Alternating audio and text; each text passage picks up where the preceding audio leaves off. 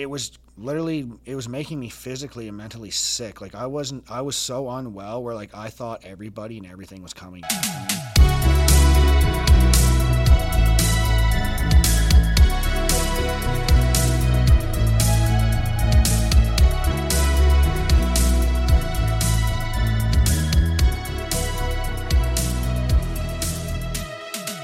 Welcome back to the Lay Lay Podcast. I'm here with Mr. Chance. Yeah. I met you a long time ago. It was a hot minute ago. Man, it was quite a few years ago, back when the car scene was kind of really thriving uptown and stuff, the good old days. Yeah, you had a, what was it, Skyline? Yeah, an R33 GTR, and I missed the car. I missed those times and everything like that, but I needed a little bit of a change, so...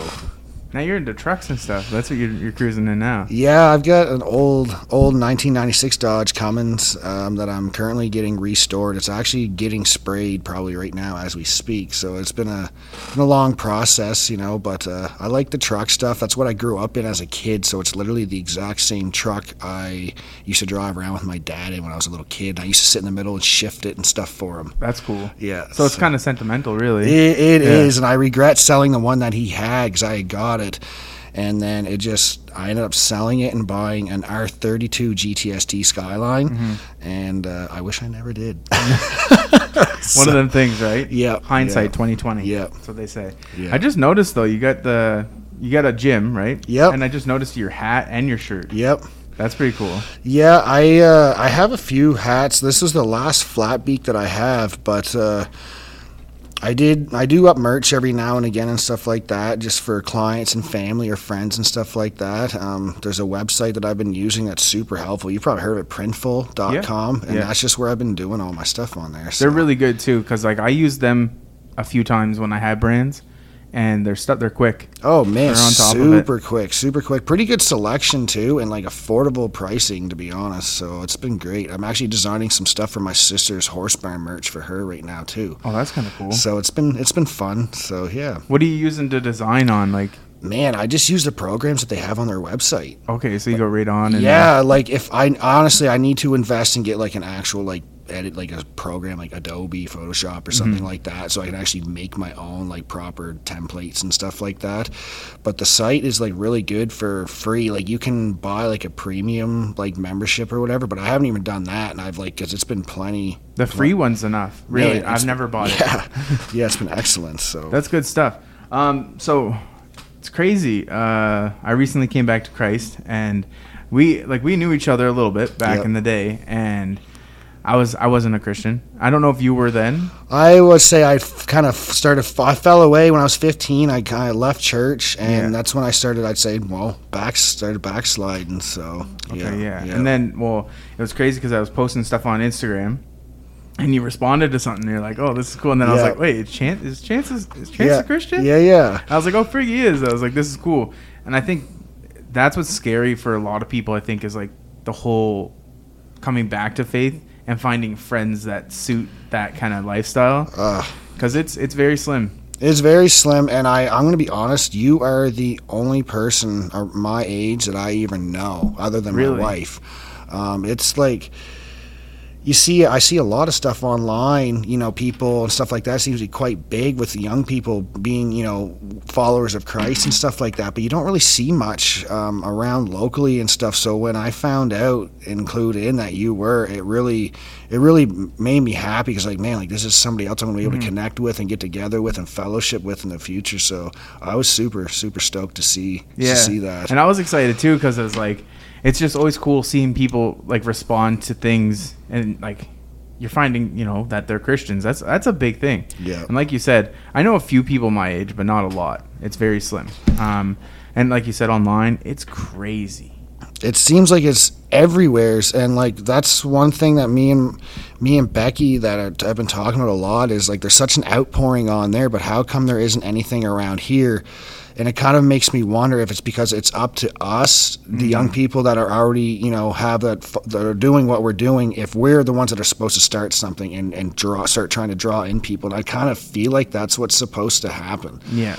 So me and my family have talked about getting together and doing some like fellowship nights and stuff like that, like once a week. And if anybody like that we knew wanted to come, like they're welcome to do that. And I think that's kind of what it's coming down to is going to be stuff like that now. So drawing people out and like recently, so everybody has sin that they struggle with, right? And lust has always been mine. Like, oh, dude. I think that's for everybody, honestly. Yeah. But I have this method, and I don't know if it's practical or if it's the right way to do it, but I've been going out, okay? So I don't drink or nothing. Yeah. But I'll go to play pool or whatever where there's a high chance of being like lustful thoughts. Yeah.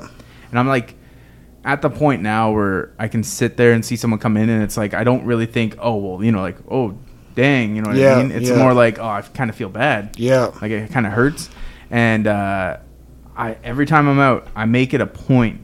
If someone's like talking to me about anything, like I used to shoot boudoir, right? So really lustful. Yep. But they'll be like, "Oh, you still shoot photos? All this?" I'm like, "Yeah, I shoot photos. I don't shoot boudoir no more." And they're like, "Why?" It's like because I almost died and I came back to Christ. Yep. And I make it a point to like always bring it up because I heard a thing, and this is probably like 2 weeks ago. I heard this. If you have a group of 5 people, and it's a friend group, right? And you all die, and you're standing at the gates, and then, they're like, "Why didn't you tell us?" And you never told them, because you have to live with that. You know what I mean? That's a very hard thing for you. You don't say anything, it's between you and God. If you say something, it's between them and God. I struggle with that too. I've been praying for boldness and stuff like that, because even with my clients and stuff that I train, it's only my family that are the believers, and stuff like that. Then everybody else, they're not on the same page, but they're open to stuff. And it's just like, I was telling one of my clients a couple of weeks ago, I said, like, if I feel pressed to say something, I said, I'll say it. I said, but I'm not going to try and jam it down your throat. I said, but if I don't say what's on my heart and I feel to say, I said, I'm going to regret it. Yeah. I said, because like, if it falls on deaf ears, so be it. But I said, but I could end up saying something that could just click, and it could just change your whole thought process and then open you up to, the thought of Christ and taking that path and going down it for yourself. So being bold is something that has been a struggle. I'm not someone that likes to talk a lot to people and stuff like that, but doing what I do for my line of work has really kind of helped me communicate and talk to people. And I've been coming out of my shell in that sense. So I want, what you said, like when you stand up there before him, and it's like if you have people around you and you never witness to them or never talked about God, like we are going to be held accountable for that. And that's like something that's been weighing on my heart heavy lately. Yeah. So. And it's one of them things that's just like it is hard to get past it, right? It's a wall. But that's what Satan does. Like he's a manipulator and everything, right? So like makes you think, oh, I can't do it, but once you do it once or twice, you're like, oh, this ain't that bad. Well, and to say, if you get talking and you might be nervous, but once you start getting the words out, I know if you've experienced it, it's almost like he kind of takes over and starts speaking through you. Then you start saying stuff. You're like, wow, like, did I actually say that? 100%, yeah. And that's happened, with me and my mom talking about stuff and me and my wife too. And it's just like, it's like, well, the spirit man comes out and takes over. 100%. That's what it is. And last night we went out, me and my buddy, and two of my buddies, and he drank a little bit when we left, and he was like, "Oh, I feel bad because he's a Christian too, right?" He's like really beating himself up, and I just said to him, I was like, it's always gonna happen. Like your sin's always gonna be there, and it's nothing you can be perfect from. And I was like, you can try to get away from it or whatever, but you're not gonna be able to. And I had a good chat with him just about like being able to deal with it, because I don't know how did he say it? He said, "I willingly or I knowingly did it." You know what I mean? And it's like there's a difference between doing it on accident or whatever. Yeah. He's like, "I know it's not right," and he's like, "I still did it." I was like, "That's fine. Like you just repent to it and try to stay away from it." And it's like one of them things when people talk about it, like you see videos about it. It's like, oh, I'm going to sin, but I'm just going to repent later. It's like, no, you can't have that mindset going through it, right? It's more like I repented, and if it happens, then, I'm going to repent, but I'm going to try to steer away from it, right? Yeah. It's a struggle for a lot of people. And his only young. His like 20. He's super young. So he's right at that age where like you're you know, you're just being of age to go out to the bars and drink. You're kind of getting exposed to all that stuff. Yeah. And it starts tugging. It's a, man, I can relate 100%. And it's like, I go out with them and stuff just to kind of like be there to, you know, try to help them. Yeah. But you only can help someone so much, right? It's a lot of them, themselves that have to do stuff. Yeah, for sure. But, no, that's, I want to hear your testimony, because like we were talking about this and you said it's crazy and it's good. And I'm always interested in people. I don't know. Maybe it's, I'm too, what's the word? I always want to know like about people. There's nothing wrong with that. Yeah. Like I'm a very like I don't want to say I want to know everything, because I don't want to know everything, but I'm a very curious person. I guess that'd be the word. Where do you want me to start? At the very beginning, or do you want me to start with them when I came back to Christ, I guess? I guess you could kind of work backwards, like talking about like the turning point for you to come back, right? Because that's a huge thing for me, is like almost dying was what did it for me, right? Well, so I guess when I had moved out from home, I was 18. I lived right down the road here, right on Union Street and stuff, for like 8 years. Yeah. And I lived by myself for most of the time, and I had an ex-girlfriend. Like we moved in together and stuff like that. And then when she moved out, everything kind of went like south. I started hanging out with old people that I used to hang out with, but I never really like knew them, like what they were into and stuff, like years after, till like I started really hanging out with them. And, I guess what kind of really set it off was I got into doing coke. Like I developed like a big coke addiction for a solid 3 years. I started hanging around people I had no business hanging around with, places I had no business being at, and it was making me physically and mentally sick. Like I was so unwell where like I thought everybody and everything was coming after me. Mm-hmm. I was constantly paranoid, like constantly. I ended up just not being able to go to work some days and stuff like that. I couldn't get along with my father, you know, and stuff like that. And I remember like so many times where I would just go on a bender for like a couple of days and he'd be coming down and he'd just have that super horrible feeling of like, just like, what am I doing? Like to just regret, you know? Mm-hmm. And like, and I felt like, you know, a few times I thought I was going to have a heart attack, you know, and stuff like that. And I was like, man, like, I don't want to die. Like, what am I doing? And I would always find myself out, like crying to God, like, please, like, help me. Like, don't let me die. Like, I won't do this again. And then I would find myself, you know, a week mm-hmm. later doing it again. So it was like, I had to come to the decision where I just had to isolate myself from everybody. I basically went ghost for like a year mm-hmm. and just cut everybody out of my life that was still doing that stuff. And like people were like, what are you doing? I was like, guys, like I said, like I got to get my life together. Like this is not good. And so we can fast forward from, I don't know, let's say when I was 23 to 24, I'm 29 now. It was bad stretch from like 23 to, I want to say 27. And then when right before I met my current wife, well, my wife, I got sober, and I was about 4 months sober or whatever when I met her, and we just started hanging out, you know, and stuff like that. I didn't really expect a relationship to go to, but we clicked, and believe it or not, it was, I don't really know if I should say this, I want to get your podcast banned, but it was like on the Pizzagate stuff and the pedophilia stuff that was going on that we really clicked.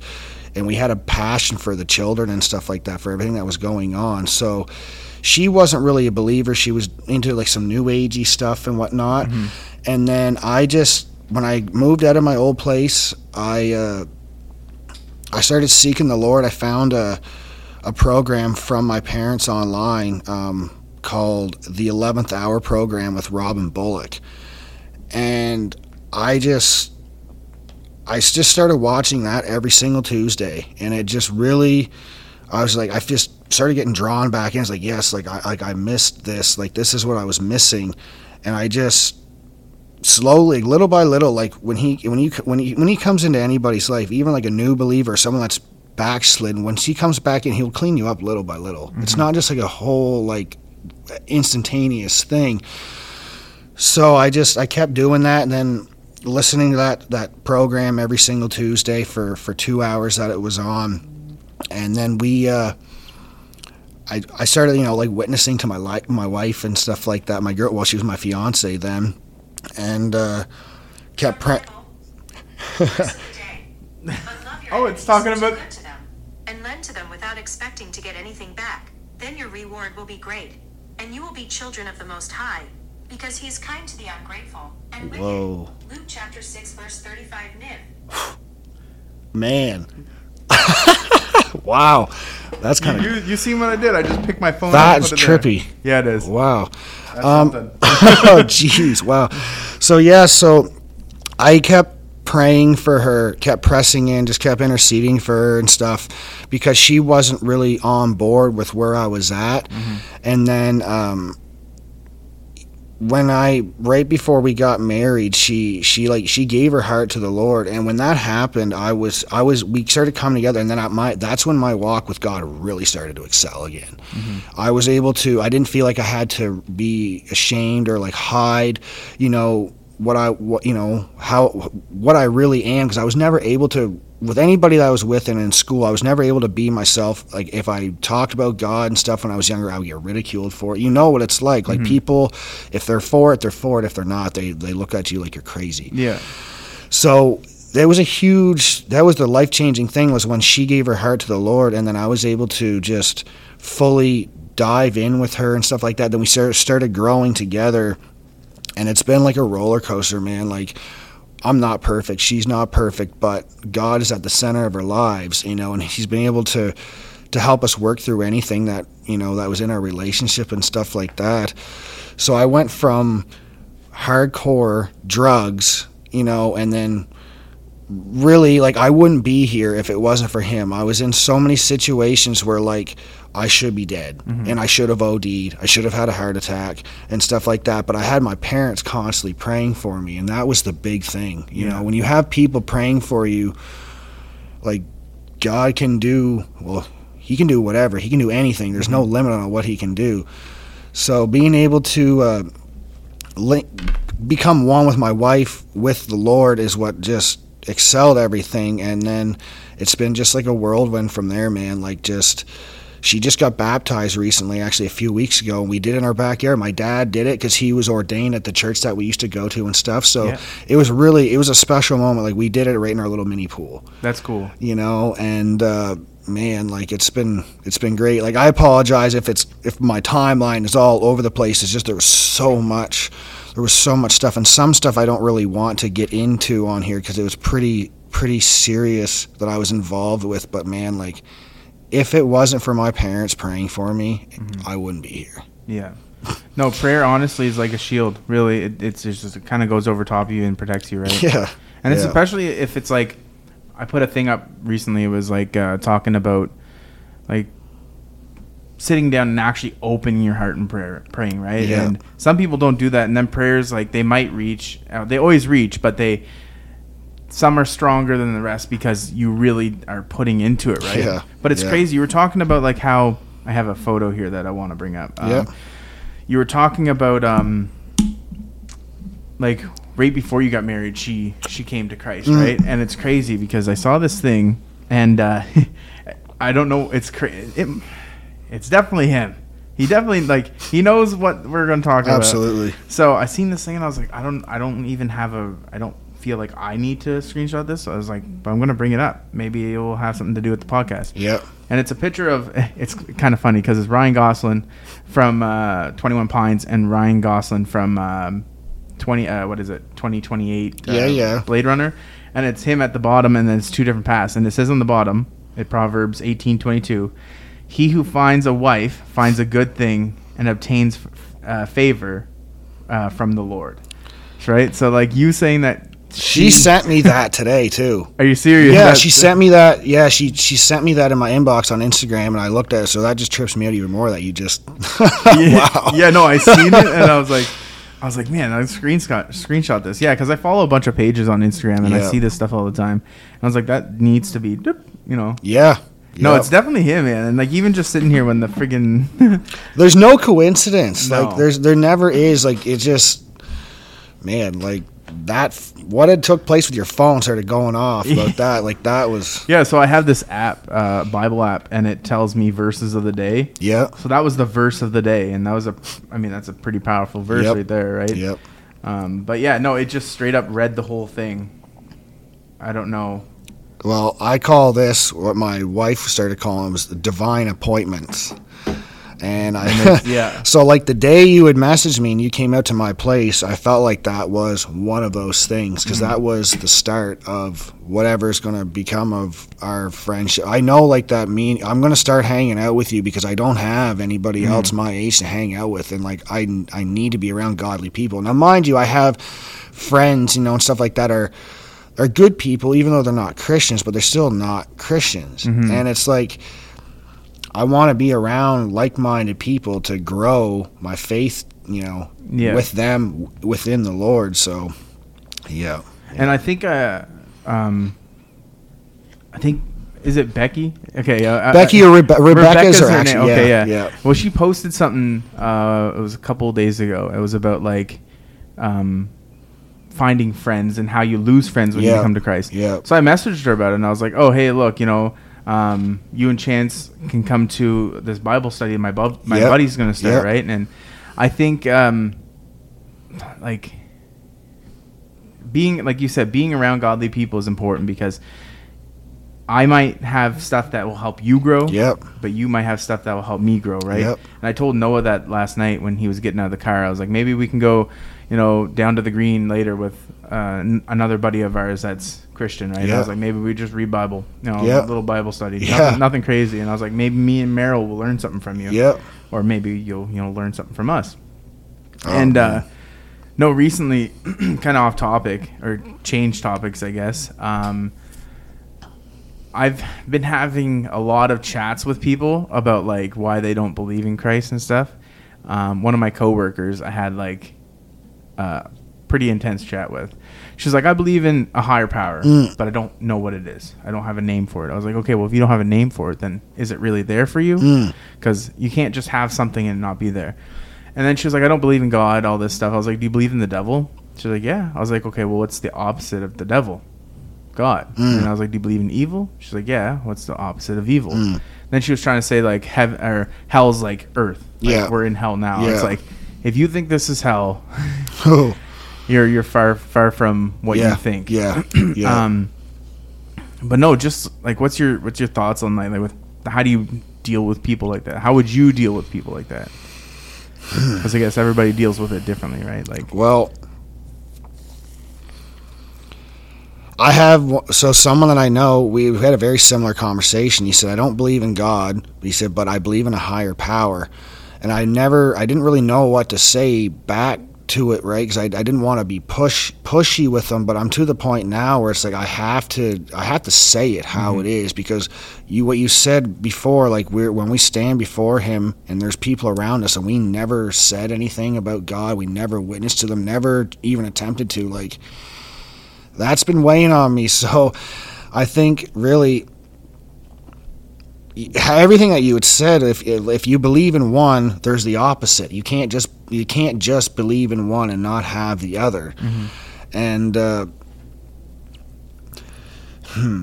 it's a hard one. It is hard. It's one of them things that like you said, you don't want to step on people's toes. And one thing I've been starting to kind of go away with was, I told my grandfather this the other day. I was like, there's three different type of people that, you know, will bring God up. And I, you know, try to help convert people. I don't like using the word convert, but that's technically what people use. And you got the person that's going to do it nicely, right? They're going to tell you all the like lovey-dovey stuff, which there is. There's lots of it. Then you get the person that's just going to be like, you know, you should trust it, faith.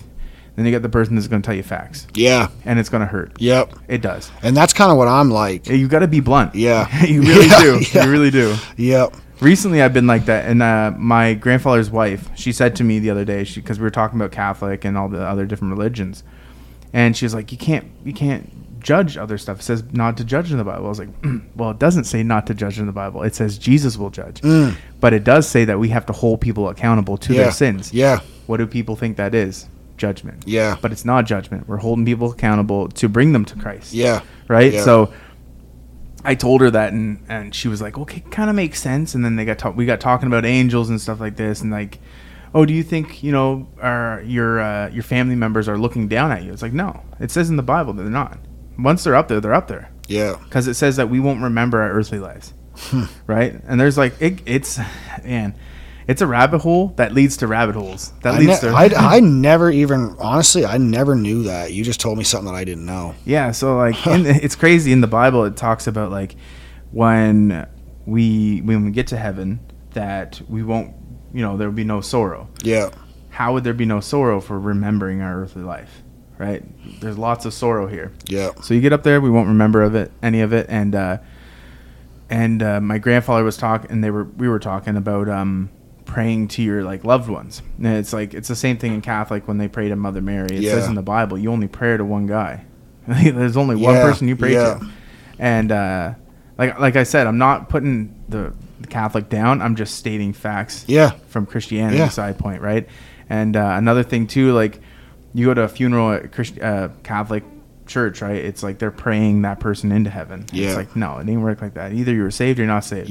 When you die, your ticket's punched. You're done. That's the sad reality of it. Is there's no, this is our only chance to make it right here on earth. This is it. And if we don't do that, like you said, this is our one-way shot, you know, to make it right. And I kind of wonder, because me and my mom, this is a side note, she said something to me a while ago. She said, I feel like, and from what she was looking into, that it's possible that we have might have been here before, but we had fallen. And this is why we are here, is to have another chance to make it right, to go up to heaven.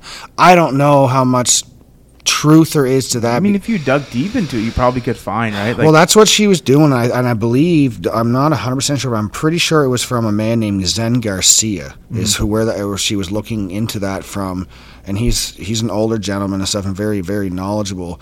But it kind of made sense, because like, if that is the case, like, then we fell, you know, like the angels up there, they rebelled, they fell, they got cast down. And they chose their way. They wanted to be reprobates. They wanted to do whatever they want to do, you know, and stuff like that. And I feel like it's kind of similar with us. We've been given a second chance to make it right or to not make it right. Yeah. So. No, that makes sense. And like I said, it's one of them things. Like, you probably could find it in the Bible. Honestly, the Bible's a different book. It's you can read it 50 times. And you get something out of it different every single time. Yeah, meditation is key to it too. And I just started fasting, so like spiritual fasting. Yep. And I haven't experienced anything yet, and I haven't really like. I mean, obviously, I say I haven't got anything out of it, but who knows? Like, there might have been something that has been done that I don't see. Yeah. You know what I mean? Yeah. Something that needed to be done, and it's done. But like what everybody talks about is like seeing and feeling, you know, real like. Big things. I haven't experienced it, but I'm not doing it to experience anything. I'm doing it to get closer, right? And that's the key, is like fasting on prayer, or praying on while you're fasting is super important, and it's good for health. I need to do the same thing, and I use the excuse, I'm going to feel like crap if I do it, because I'm used to eating so much food because of what I do, right?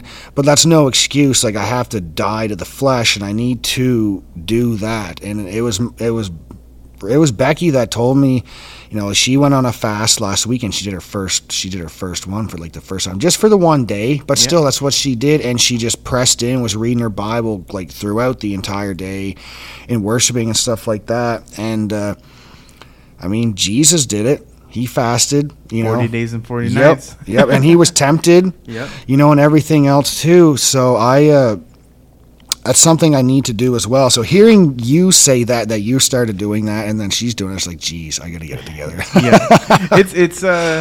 It's hard. Obviously, like, we're not capable to do 40 days and 40 nights because we need water. So, like, I drink my water throughout the day, but... And I tried adding like social media to it, so I used Facebook and Snapchat. Right, I took them off. Yeah. So I didn't use them for the day. It was the same with her. She just stayed right off the Instagram completely. And see, like, I use Instagram for work, so it's like I really want to, but it's like I need to keep up on that work side of it. Yeah. But maybe, you know, eventually maybe I'll be able to just be like, no social media, no device. Even if it was probably just for like 24 hours, you know. Yeah. I'd be really curious because it's like our phones, it's like an interference between us and I believe and God. Like everything, like there's, if there's a frequency, everything electronic gives off a frequency. And I truly believe that the enemy uses frequency and can operate through all these devices that we have. And so it's way harder for us to be in tune with the Holy Spirit, in tune with God, and hear him speaking because we're just constantly distracted with all these different frequencies that are going on, and the 100%. Enemy's just operating through them. So like, man, like the phones are dangerous. Yeah. Like super dangerous. One crazy thing I seen recently. You have an iPhone? Yes. Yeah. What fruit did Eve eat? Wasn't it an apple? It was an apple. And then you've got that. And it's a bit apple. Yep. No, it's there's a lot of stuff, man, that's like when it's so in the open. Yeah, it is. But it's like we're just so trained to be like, oh, that's just a coincidence. Yep. It's not real. Yep. No, that ain't a coincidence. No, it's not. 100%. They knew what they were doing. Yeah.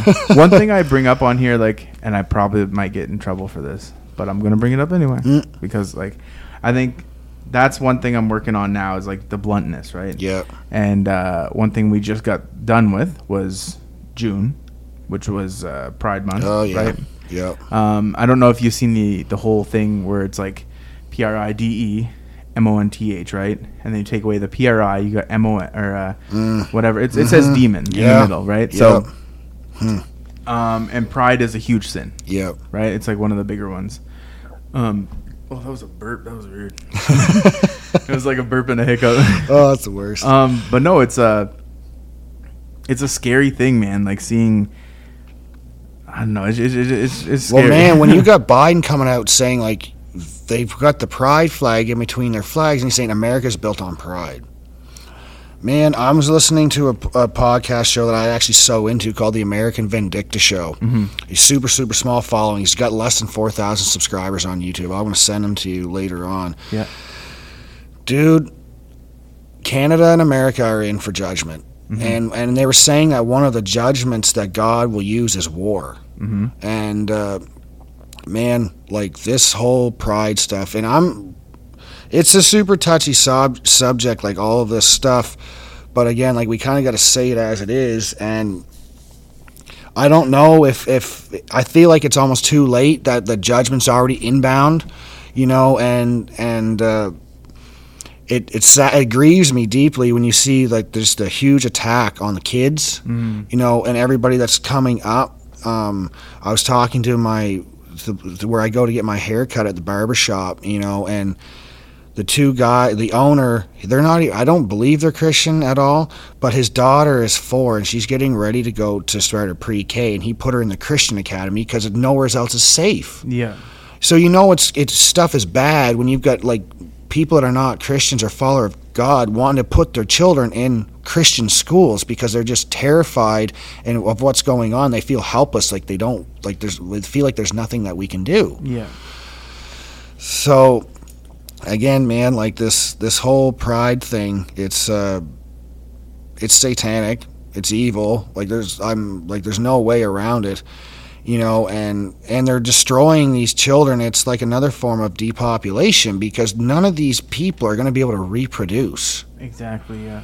You know, and I believe that it's part of the enemy's army for the end time that he's creating. Because when you think about it, like the Baphomet. What is the Baphomet? He's half male, half female, half animal, and they've got all these kids, you know, and everybody's saying, "Well, you can be whatever you want." Yeah, and you got people saying, "I'm like identifying as animals, right?" Yeah, you know, and then so it's just, anyways, like I could go on and on about that, but yeah, I brought the topic up a few times on the podcast, and it's been all right, but I've never brought up the pride demon thing, and that was alarming when I seen that exposed like that. It's plain as day. Yeah. Can't really deny it. No. It's like there's no coincidence you put Pride Month together. Yeah. Yeah. Like you could have used a whole different word. Yeah. Like, you know. Yeah. And it's you know, and then pride comes before the fall. So and if you got America saying this is what we're built on, I feel like the fall of America is right around the corner. Yeah. And that's what we were talking about today. We were driving up the road to go get the drum set and stuff. and we were talking about like in the Bible talks about like the military, two million, you know, men military. Yep. And that's formed. Yep. That's a thing. Yep. You have it, you know. And it's I was like, man. And, you know, I watched the movie Chosen. I don't know if you watched it. No, I've heard of it, though. Super good. Yeah? Super good. I'll check it out. But in it, Jesus, played by Jonathan Rumi, he always uses the word soon, right? And I think it even says this in the Bible about, like, the word soon. And soon can mean, you know, when I walk outside. Yeah. Soon can mean 5 years from now. Yeah. You know what I mean? Because if you think about it in the sense of like, okay, eternity is a long time. Saying soon is usually like something around the corner. So eternity is a long time. So me saying soon can mean 500 years from now. You know what I mean? Like it's a very, very wide window. So no, we're definitely in, like, I think it's end times for sure, obviously. And some people say it's like end hour. And I mean, I could see it, you know, like it's, and it's scary too, because like what I've been like, what hits me hard and always has is the fact that if I'm trying to bring somebody to Christ and they just don't want it, but they're a loved one, right? That hits me hard because like, I know what's going to happen, you know, like I wish you did. And this person knows Christ. Like they know, like they don't follow him, but they know about it. Yeah. And my grandfather said the other day, we were talking about the Bible, and he said, you know, it says in hell, or it says that hell will have different scales of torture. Yep, yep. And the top one, like the most torture, is people that have like heard or accepted the word of Christ and turned away and stayed away or laughed at it or mocked it. Right. Isn't that like one of the biggest things is like denying Christ? Isn't that like one of the worst? So, blasphemy is like the most like whatever, but the unforgettable sin, blasphemy to the Holy Spirit, and then there's the if you deny me in public, I will deny you in front of my Father, right? Obviously, it's probably changed. The words are a little different, but no, it's, and that's one thing when I first started to come back to Christ is like if I'm, you know, asked in public if I'm a Christian, I'm gonna say there's no, I'm not whatever of it, you know what I mean, like. No, it's hard. When someone says being Christian is easy, it's not. It's really not. And especially for someone to say that now Christian men are weak, that's super false. Mm-hmm. Man, I'm telling you, the path to heaven is narrow, but hell will open you with wide open arms. Mm-hmm. Like it's so easy to go down that path. And what's, you know, alarms me is, there's going to be a lot of people that have proclaimed to be Christians, but I think are going to be turned away. He's going to say, well, you knew who I was, but I didn't know who you were. Yeah. And that, like, that hit me hard because I was always scared, like, am I going to go to heaven? Am I going to go to heaven? Am I doing the right thing? And it's just, I overcame that. I know where I'm going to go. I'm not perfect. We're not perfect. We're a constant work in progress till he takes us home. Mm-hmm. So, I don't know, man, like, staying silent about it, like it's not the way to go. Like if someone, like you said, if someone asks you, like, oh, I'm a Christian, like I'm not scared to deny it. Never was scared to deny it. But more and more and more people are just, they're like, I don't know what to believe. Mm-hmm. You know, or like, I don't know, I believe in something, in a higher power. Well, I don't know, guys, like, I don't know, I gotta do a better job of straight up, like, this moment right now of us talking is making me realize that I have to do more to telling people about God that are in my life, that are around me, because if I don't, I'm going to be held accountable, and I don't want to hear, why didn't you do that? I want to hear, well done, faithful servant. Yeah, I want to hear that. That's what we all want to hear, right? Yeah. And it's a hard thing to hear. Yeah, absolutely. Oh, it's all good. So I had a question in my head, and then like I went over there to do that. Oh, it's all good. It'll come back to you. It's one of them things. But no, I find like a lot of the times when I get into a situation where I have to talk, you know, like try to convert somebody, 9 times out of 10, it's like I'll start into it with my knowledge, and like you said, you know, we were saying earlier that he just takes over. Yeah. And I find sometimes it's like, after it takes over, then you try to think about what you said, and you're like, oh, frig, I forgot what I said. Yep. And like, what was it? Like, yeah.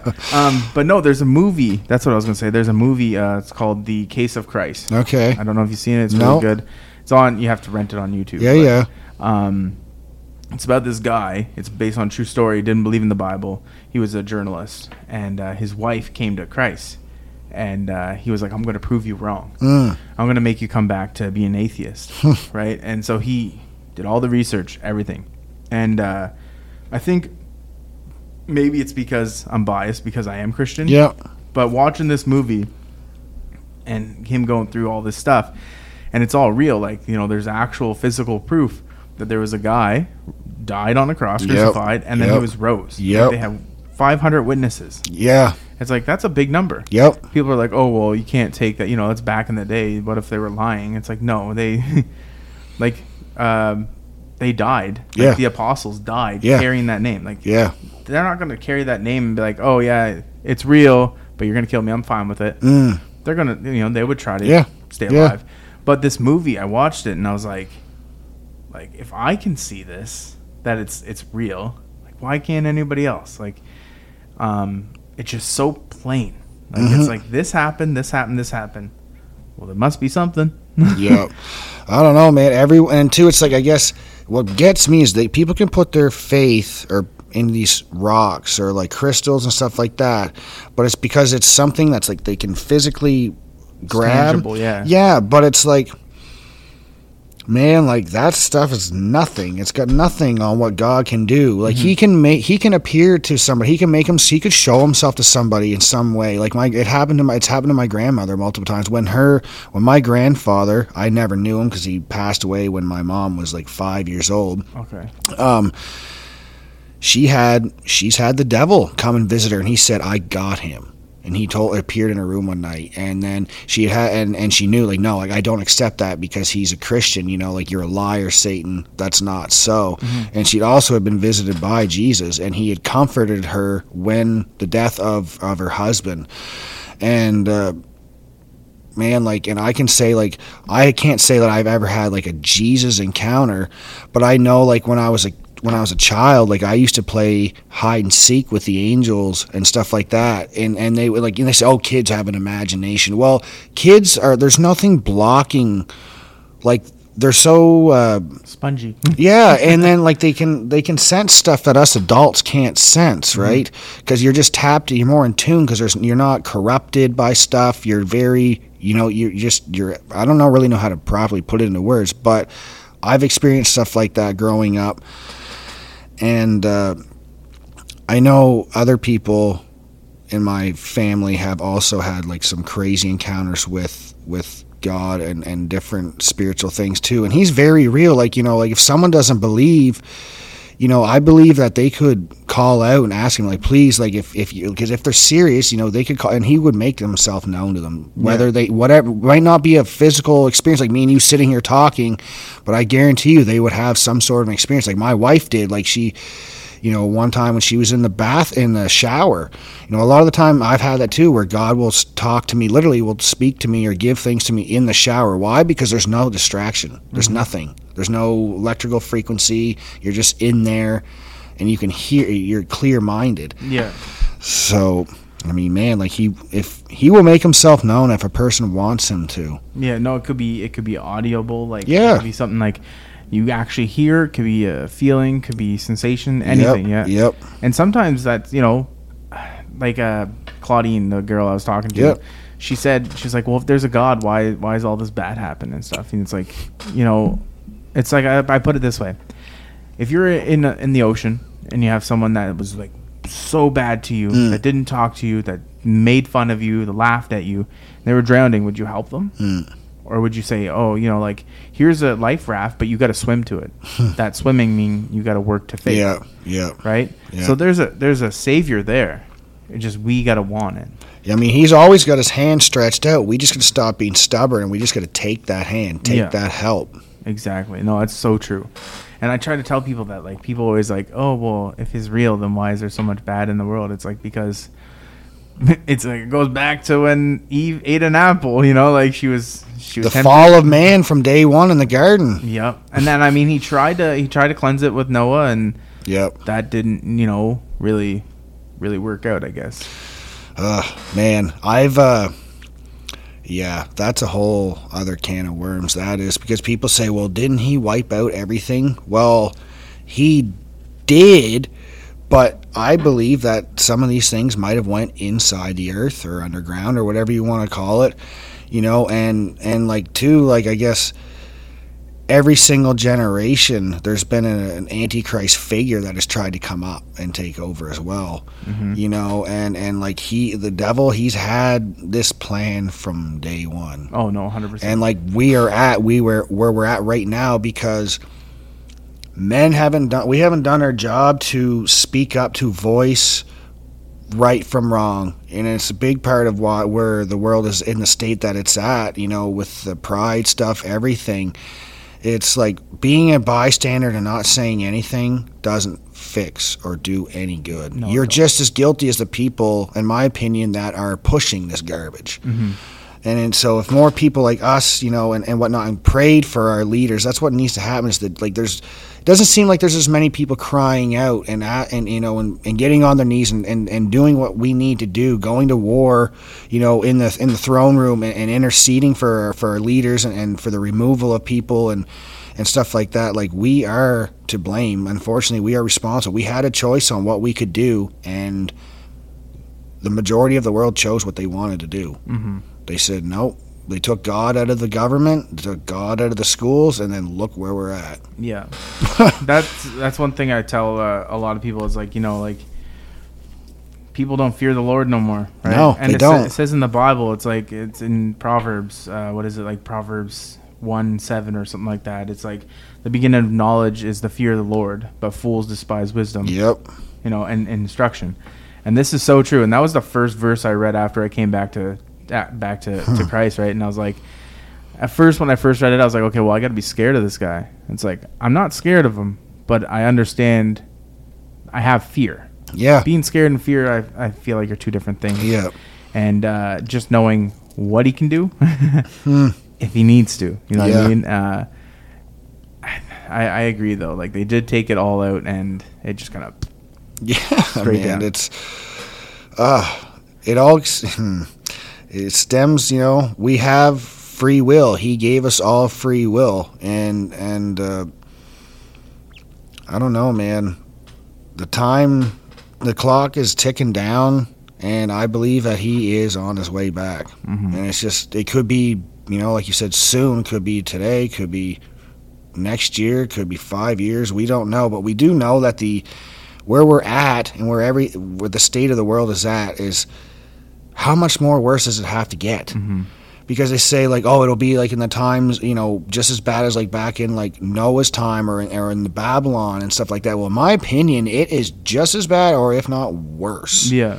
It's just like, it's, how would you say it? It's a different type of bad, right? Yeah. Like, back then was like, they didn't have certain things. Mm-hmm. Like, obviously they didn't have technology. Yeah. And now it's so accessible to everything, right? Like, we know what's going on in Ukraine. Like, I can pick up my phone and find out in like 10 seconds. Yep. I think that's a huge thing too, is having, I don't think we're meant to know everything. No. Well, we're not, right? Yeah. And I feel like that's an overstimulant to our body and stuff. Yep. And that's just Satan trying to plant things, right? You know, like, hey, look this, look, you know, all this stuff. Yeah. But kind of to hop a different topic. Sure. You sent me a podcast or an Instagram page recently when I was at your house at what is it, Blurry Creatures? Blurry Creatures, yeah. Yeah, so I've been trying to look into the Bible and like understand like Old Testament, right? Before like all the things that were out there. Yeah. And like one thing that sticks to me is angels, okay? Mm. When I think of like before I was following Christ like heavily, I would think angels being like an angelic, like mm-hmm. beautiful being, and obviously the archangels are like that's what they are. But then you have like these other angels that are supposed to be like spheres with eyes, mm-hmm. and they're like seeing everything, mm-hmm. right? And some of that stuff it's scary. Yeah. I mean, it's supposed to be, right? Yeah. It's supposed to put fear in you. Like, have you dived in any of that? Like, not just angels, but I mean, like, any of the, like, the giants, like, things like that. So, okay. So I guess this should have been in part of my testimony about coming back to Christ is my sister turned me on to that podcast, and I'm super, super fascinated. Like, that's like what I call like my extracurricular for Bible stuff is the giants and the Nephilim, all that stuff. Man. Genesis, and then even like the Book of Enoch, which I have a Book of Enoch. I tread lightly because, you know, like the Bible's number one, mm-hmm. but there's a lot of history and stuff that was not put, like, left out of the Bible that Enoch and those different books have that I think are really, really important. And in a way, I feel like they've kind of taken and removed stuff from the Bible so that we don't actually know the real history. We don't really know where we came from. We don't really know what was taking place, what actually was on the earth, what mm-hmm. still is on the earth. Because I believe that giants still exist. I believe that they're still here. I don't know if you ever heard about the story over in Afghanistan about years ago, like the mid-2000s, where these soldiers encountered one that, like, slaughtered most of their crew that they were on, and they took it down and they took it to base or whatever and did whatever with it. But that went around, and there was major physical evidence and on that actually happened. I forget what the question that you asked me. What did you ask me again? Just the whole, like, about the, I don't want to use the word creatures, and obviously that's what they use, but like you've obviously dived into it. Yeah, I have, and I believe that all this stuff is real, and most of the stuff that they say is fiction. It had to come from somewhere. Mm-hmm. Most science fiction or most fiction stuff is, I believe, it's true. Most of it's true. Might not be to a T, but yep, like giants are real. I believe that we've got something I've been interested in lately because I never thought in a million years this is. Sounds crazy, but it's the topic of Bigfoot. Mm-hmm. Okay, from the research that I've looked into and my mom's looked into and stuff, is I believe that Bigfoot possibly was pre-Adamite, or whatever you want to call it, here before Adam or whatever. It's been here for a long, long, mm-hmm. long, long time. And the reason why I'm bringing this topic up is because I looked into stuff before. I've seen stuff on Bigfoot, never paid any mind to it. Well, then, within the last few months, there's been some weird activity around my house. Mm-hmm. I don't really tell anybody this because you don't want the wrong people getting and coming and doing stuff, right? Mm-hmm. So there is an archway that is formed by a bunch of trees up along my driveway, and it's not natural, and no person would be able to bend these trees into a perfect circle. Mm-hmm. You go looking further, there's all kinds of stuff. Like, me and my mom and Becky found footprints, and I know they're Bigfoot footprints. Mm-hmm. I don't know why this stuff is there, but it's like in a way where I feel like if you start looking into these topics, yeah. I feel like it almost opens the door and starts. It's almost like a calling card. It'll almost start drawing them in. It's like, well, if you know that we exist, we're going to come around. I might show myself. Yes, yeah. And I believe that's what started happening. It's super crazy, man. Sometime I'm going to take you up there. We're going to go for a walk, and I'll show you all this stuff. But that stuff is very real. You know, the Bible does talk about there being, you know, creatures or whatever, you know, and like demons and like stuff like that, I believe, are the disembodied spirits of giants that are roaming and whatnot, and they need like a body or a vessel to live inside of. But like I firmly believe that Bigfoot is real. I don't know if it's good or bad. I believe that possibly they could choose, like us, who they want to serve, because there's stories of them doing things that were good to help people and children, and there's stuff of them doing horrendous things. Yeah. You know, and like we have free will. I believe some of these things have free will too, but we've been so suppressed and lied to about all this stuff that, like, when all this stuff starts happening and people start getting an explosion of these things, people are not going to be able to handle it. No. And I think that's part of Satan's, you know, plan too, right? Is to make it like overwhelming, and stuff like that. And like I'm pretty sure it says, you know, like men's hearts will fail them in the end when they start things start coming up upon the earth. So like all that stuff is real. I believe, that's just my opinion. People can do their own research and stuff and take their own rabbit holes. But I know, like, from listening to the Blurry Creatures podcast, where people started entertaining these thoughts or these subjects, and then they started having things happen. Yeah. They started making themselves known, because it's like, it's a spiritual thing. I believe, like, if you, once you open that door and you're like, okay, well, this stuff could be real, or like, this stuff is real, it's like a calling card. It just opens the door. People start experiencing stuff, myself included. I've experienced all kinds of demonic things growing up. Mm-hmm. Like, it's poof. So now, like, I had a chat the other day, and we were talking about, like, spiritual warfare. Mm. Okay.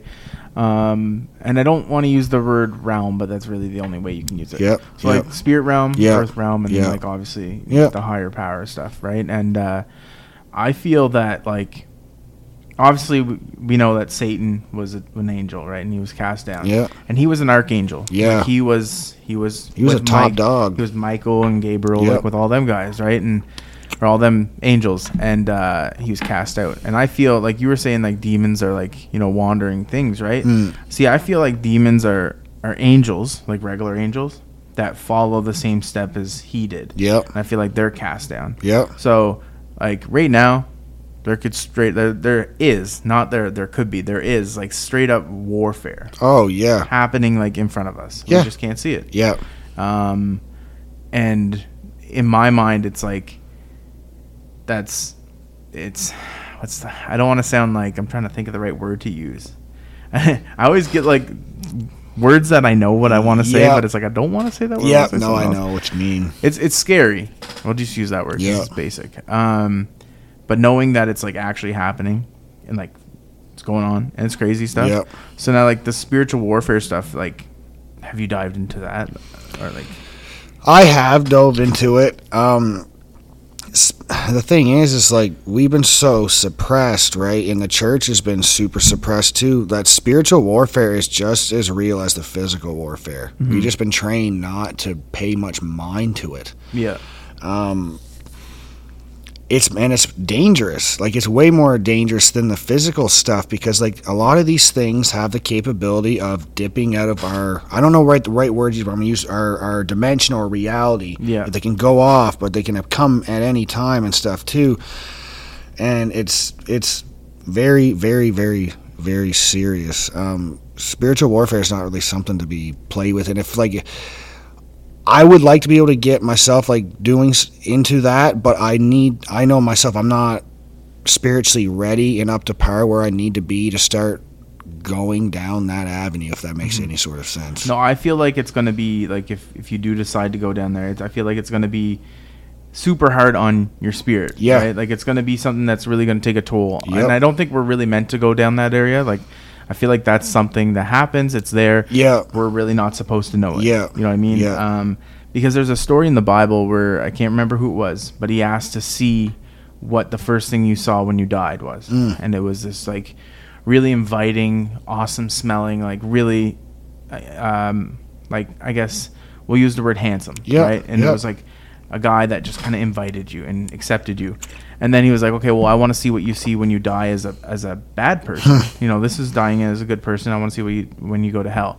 And it's like, you won't be able to handle it. You won't ever be able to go back from it. And he said it was like a black figure, and it was just like stench, and it was just like just wanted to grab you and take you. Yeah. And it was the scariest thing ever. And I can't remember where I seen that or I read it somewhere.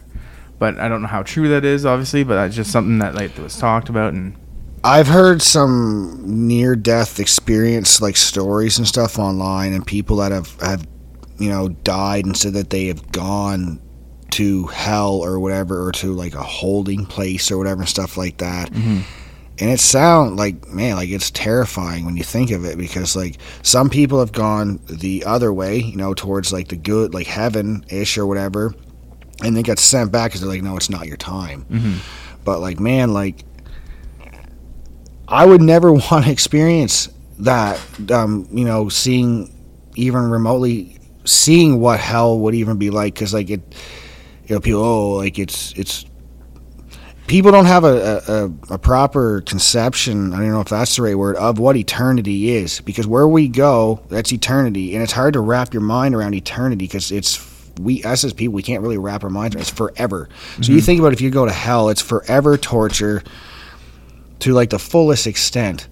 And I know people that I've had that have died or like tried to commit suicide and have gone and then have come back. And it's changed them, you know, like the, like, and they were okay, but they're like, this, like, it's very, very, very real. And sometimes like for people, if they're like, they're not sure what to think, just listen to somebody that's had one of those experiences where they might've passed away and they've gone and seen, because like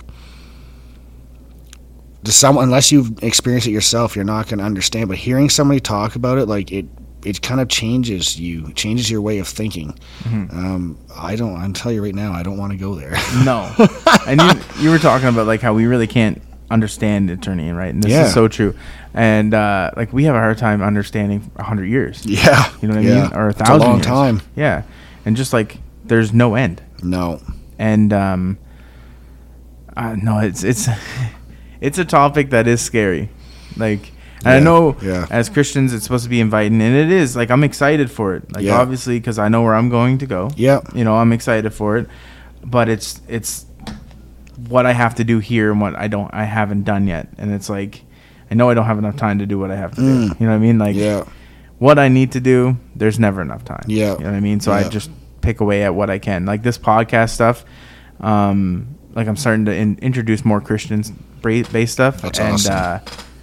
I think that's one way of getting the word out there, right? Because people listen to these, and I have a good following, so it's like that people that follow me now, maybe it'll convert people, you know? That's what we can hope and pray for. Yeah. You know, the biggest thing I always think is like, if I'm talking to you and there's a room full of people and I'm talking to you about Christ, you know, I'm facing you, but these people might hear it, you know, and they might think, okay, well, that's interesting. I'm going to look into it.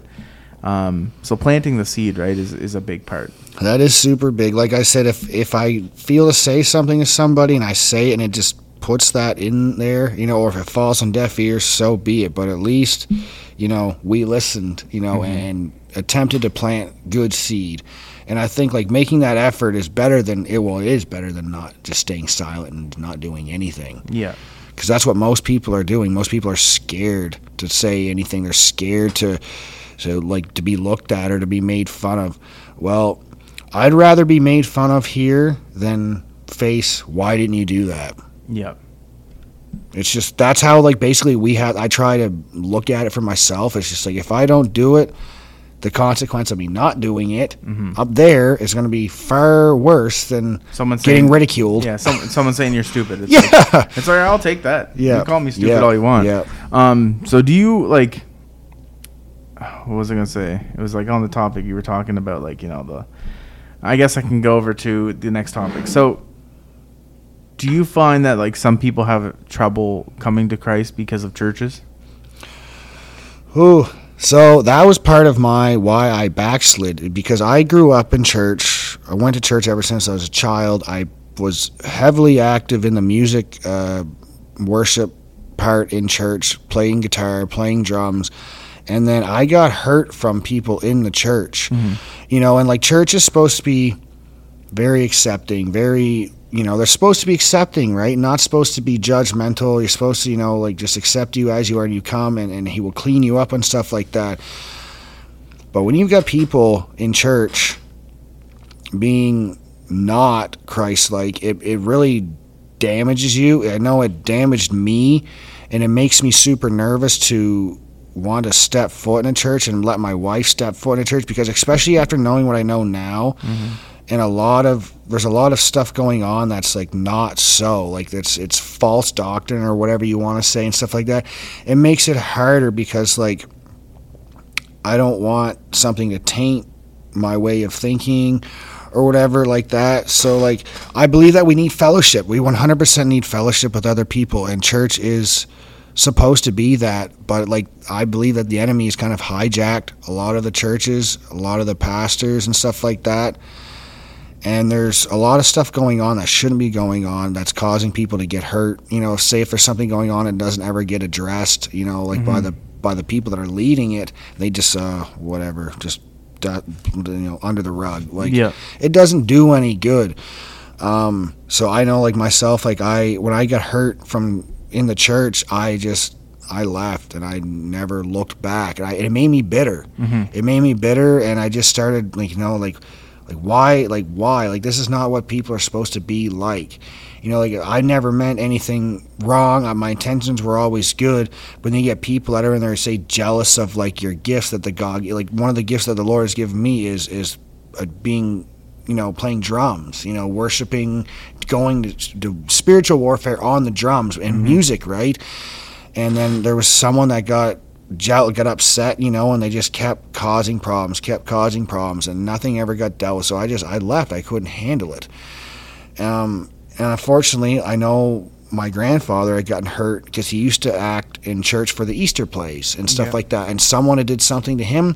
He never went back. He never went back to church until like the last few years. He's been going summers with my grandmother, which has been great.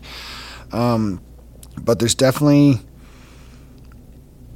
I'm not talking bad on church. We need church, and mm-hmm. if we find a church that is good, like you're going to one that is like I want to go and check it out myself, you know. And we need that.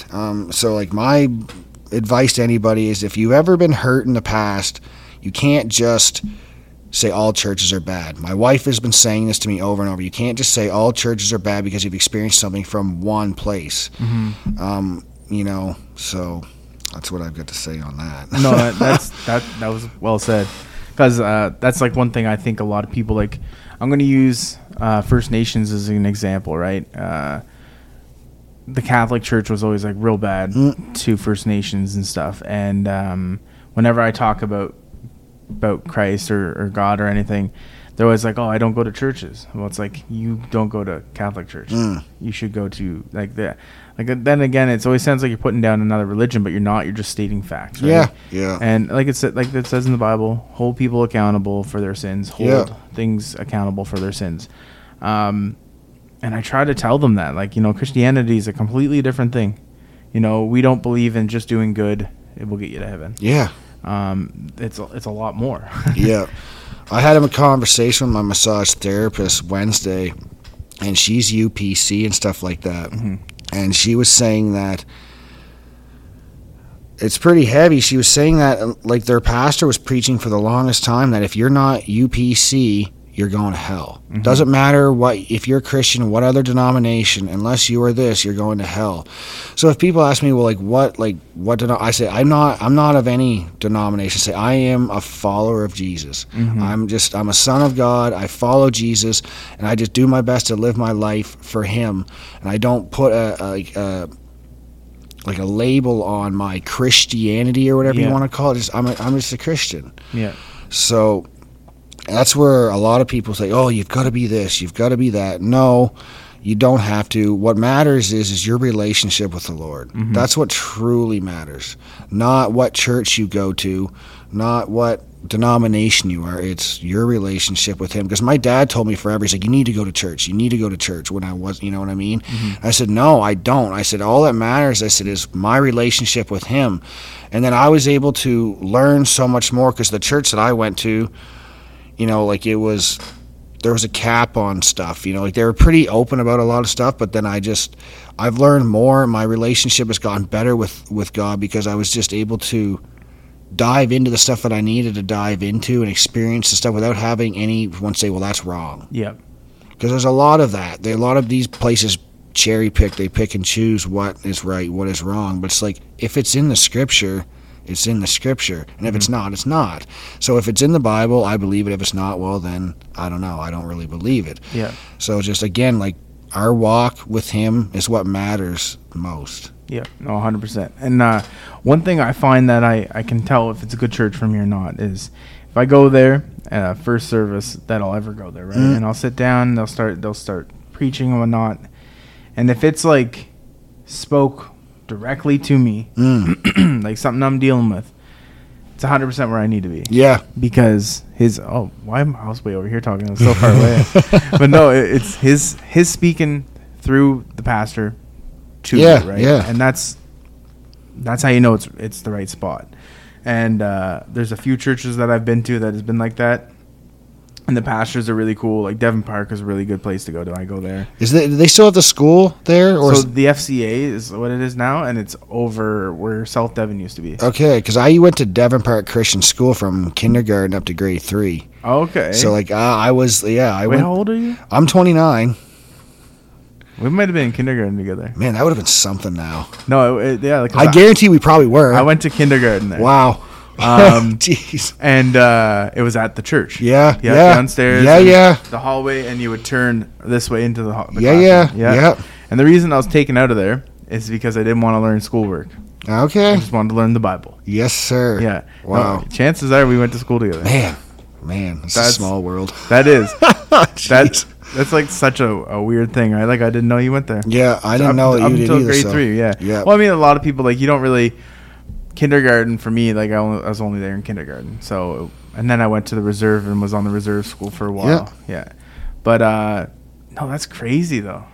Yeah, man. I went there, and then from grade 3, I got pulled out partway through. Then I was homeschooled all the way up from grade 3 to grade 7, and then I went to public school from grade 7 on. Honestly, I wish I never went to public school. It's just. I learned a lot better, you know, being homeschooled and stuff like that. You weren't exposed to all the corruption and stuff. There's too. Lots. Like, oh man, like I couldn't even imagine being a kid going to school now with all the stuff that's going on. And see, I had someone on a podcast recently, and he talked about that. He was like, about being a kid nowadays in 2023, or even like at the age where you're starting to date and stuff. Yeah. And a lot of it now is like this hookup culture thing, right? And it's like no one wants to date. It's just like, oh, we'll just hook up. That's it. Yep. It's like sexual immorality is like one of the, like in my book, it's not the worst sin, but it's a super bad one because it's the only sin that you hurt yourself. Mm-hmm. Like, yeah. I mean, all sins hurt you, but you're actually hurting your physical being. Yeah. Yeah. And I don't know. It's a rough topic. Obviously, that one is because a lot of people are like, well, it's 2023. It's normal. Mm. It might be normal. But doesn't mean it's right. Yeah. You know, and I mean, I'm guilty of that, man. Like I was bad for that. Like I struggled. Like I was women crazy when I was younger and stuff like that. Like before I met Becky and stuff like that. Like, man, like it was not good. No. Like and it was people, like when I hear people bragging about like, oh, like I slept with this person, like I honestly feel sad for them because they don't realize what it's actually spiritually doing to them. Yeah. Like it's normal, it's good, go out, have sex with as many people who want, watch, like they push pornography, like, man, like it's huge. Like I've had to unfollow so many pages on my Instagram because they just basically turn into like softcore porn stuff, and it's just like, what is going on? Yeah. And that's the norm now. So it's just like... you get ads on Facebook now. Like, yeah. It's Facebook's terrible. Supposed to be safe. Yeah, man. It's just terrible. It's just like the enemy has infiltrated everything. Mm-hmm. And it's just he puts that seed in people's minds. And it's like, if you're not strong-willed, like, you know, like we are, know how to nip it in the butt and get rid of it, you're going to have a hard time because like it's out there. Yeah, it is. Like, it's the norm, and it's what they want. Yeah. I told my buddy last night, he was talking about, like, temptation, right? Mm. I said, if you can fight temptation for 3 minutes, it will disappear. I mean, it will come back, but it's an actual scientific thing. Yeah. Like, let's say you're like, oh, man, like, I'm going to go watch porn. And you're like, if I sit here and I don't think about it, even if I fight it for 3 minutes, I won't have the urge to do it. You know what I mean? Like, I didn't know that. That's anything. Cool. Like, oh, I want to eat right now, but I'm going to sit there. Yeah. I'm good now. Yeah. But then it will obviously come back. Just, you know, when is... Yeah. You don't know. Yeah. But no, it's a scientific thing, and it works, I guess, for some people. Yeah. I don't know about everybody. I'm just going to check. Yeah. But, you know... It's like creating that discipline. If you can, like, discipline yourself with anything. Mm-hmm. My wife says, like, you're so disciplined on stuff, because a little bit of a topic change is... I've started smoking weed when I was 12 years old. Mm-hmm. First time I ever smoked weed, I was 12. I still consume it now, but I use it for medical purposes because I got heavily, heavily convicted to stop abuse. He literally told me, he's like, don't be a slave to the weed. Mm-hmm. He told me that like about a year ago. Mm-hmm. I went from smoking an ounce and a half a week all the way down to just 1 gram a day when I'm done work at the night just to help me go to bed. Yeah. There's no more abusing it. And my wife is like, how you're so like disciplined and stuff like that. I said, because I said, what I do now, like I control like my eating and everything. It's just, it all works together. If you can be disciplined somehow, all that will transfer over into everything. And it's just like taking control of your mind, taking control of your, not acting on emotion, not just giving, you know, to those thoughts that you want to do, you know, oh, I just want to stuff my face or do this or, or indulge in this. It's, I can say one thing that's been good about the fitness stuff for me is it's created the discipline, and it's kind of transferred over to other areas of my life. Like that same thing. Like if I get that urge, oh, I want to smoke, I want to, you know, smoke a little joint, you know, and I'm not supposed to because it's not time. I just, like you said, I just bite it off, and eventually it goes away. So I don't know. Discipline, man, people, it does you good. Yeah. No, fitness is definitely a huge thing, right? Like, in the sense of like being able to, and man, discipline. Like I was never disciplined. Like people look at me, they say, "Oh, he's on all kinds of stuff." No, I'm actually not. What changed for me was I realized that in order to get what I want or to get the results that I want, I have to be consistent and I have to be disciplined. It's just day in, day out, and man, like it's helped me spiritually too, because I know if I don't read my Bible every morning, I am screwed. Like I will have temptation of random stuff and just, nope, I have to, every single morning I get up with her, I make my coffee and I sit and I read the Bible for at least half an hour. And that is like my grounding point, and like being disciplined in that has been huge. So like the fitness is being disciplined with that has helped transfer over into other areas of my life. And it's been great, man. Well, it's like getting up and doing a workout, right? Yeah. But you're doing, you know, a spiritual workout. Yeah, literally. So reading that Bible is like you hitting the gym. Yeah. Same thing. Yeah. I won't let I cannot do anything else during the day unless I read the word now. I've learned, I accidentally say like on the weekend, I've like say slept in, you know, oh crap, like I'm behind, like I got to get up and do my cardio. But the times where I skipped it, I've had a miserable day. I've had a bad weekend. It might sound stupid to some people, but man, I'm telling you, like that's, you set yourself up in the morning, right, with a good routine, get in the word or whatever, it propels you for the rest of the day. The enemy's going to have a lot harder time dragging you down and throwing these things at you, you know. It's just like, you got to be prayed up. Yeah, that's true. That is true. And I think like there's a saying where it's like, if the devil's not bothering you, you're obviously in the wrong place. The right place for him, wrong place for the real reason. It's when you get close to Christ is when he's at you. Oh, constantly, yes. Right? And like Noah just got back from its thing. It's called WLS. It's like a worship leadership seminar or something like that. And it's like a First Nation Christian thing. And while he was there, obviously you're in God's house. You're learning the word the whole time you're there. So he didn't have any temptations, no, you know, like because he was actively worshiping and learning. Yeah. And as soon as he got home, he was like, it was just like instant. And I was like, yeah, it's because like your mind's idle, right? Yeah. And not just that, like he sees that you're not protected by other people that are godly, right? Yeah. And he sees an opening, and it. That's all it takes, man. It's just that one little opening, and then he can just slip in. And that one little slip can lead to such a, you know. Such an upside down situation. Yeah. So I feel like being around, like you said earlier, being around more godly people obviously builds your spiritual. It does. You're literally sharpening iron. Yeah. Your spiritual iron. You're sharpening iron with your fellow brothers and sisters. This is true. Yeah. No, it's 100% true. But we're at an hour and like 13 minutes. Holy crap, man! Time flew. Wow. Do you got anything you want to add? Any? I just want to say I really appreciate you.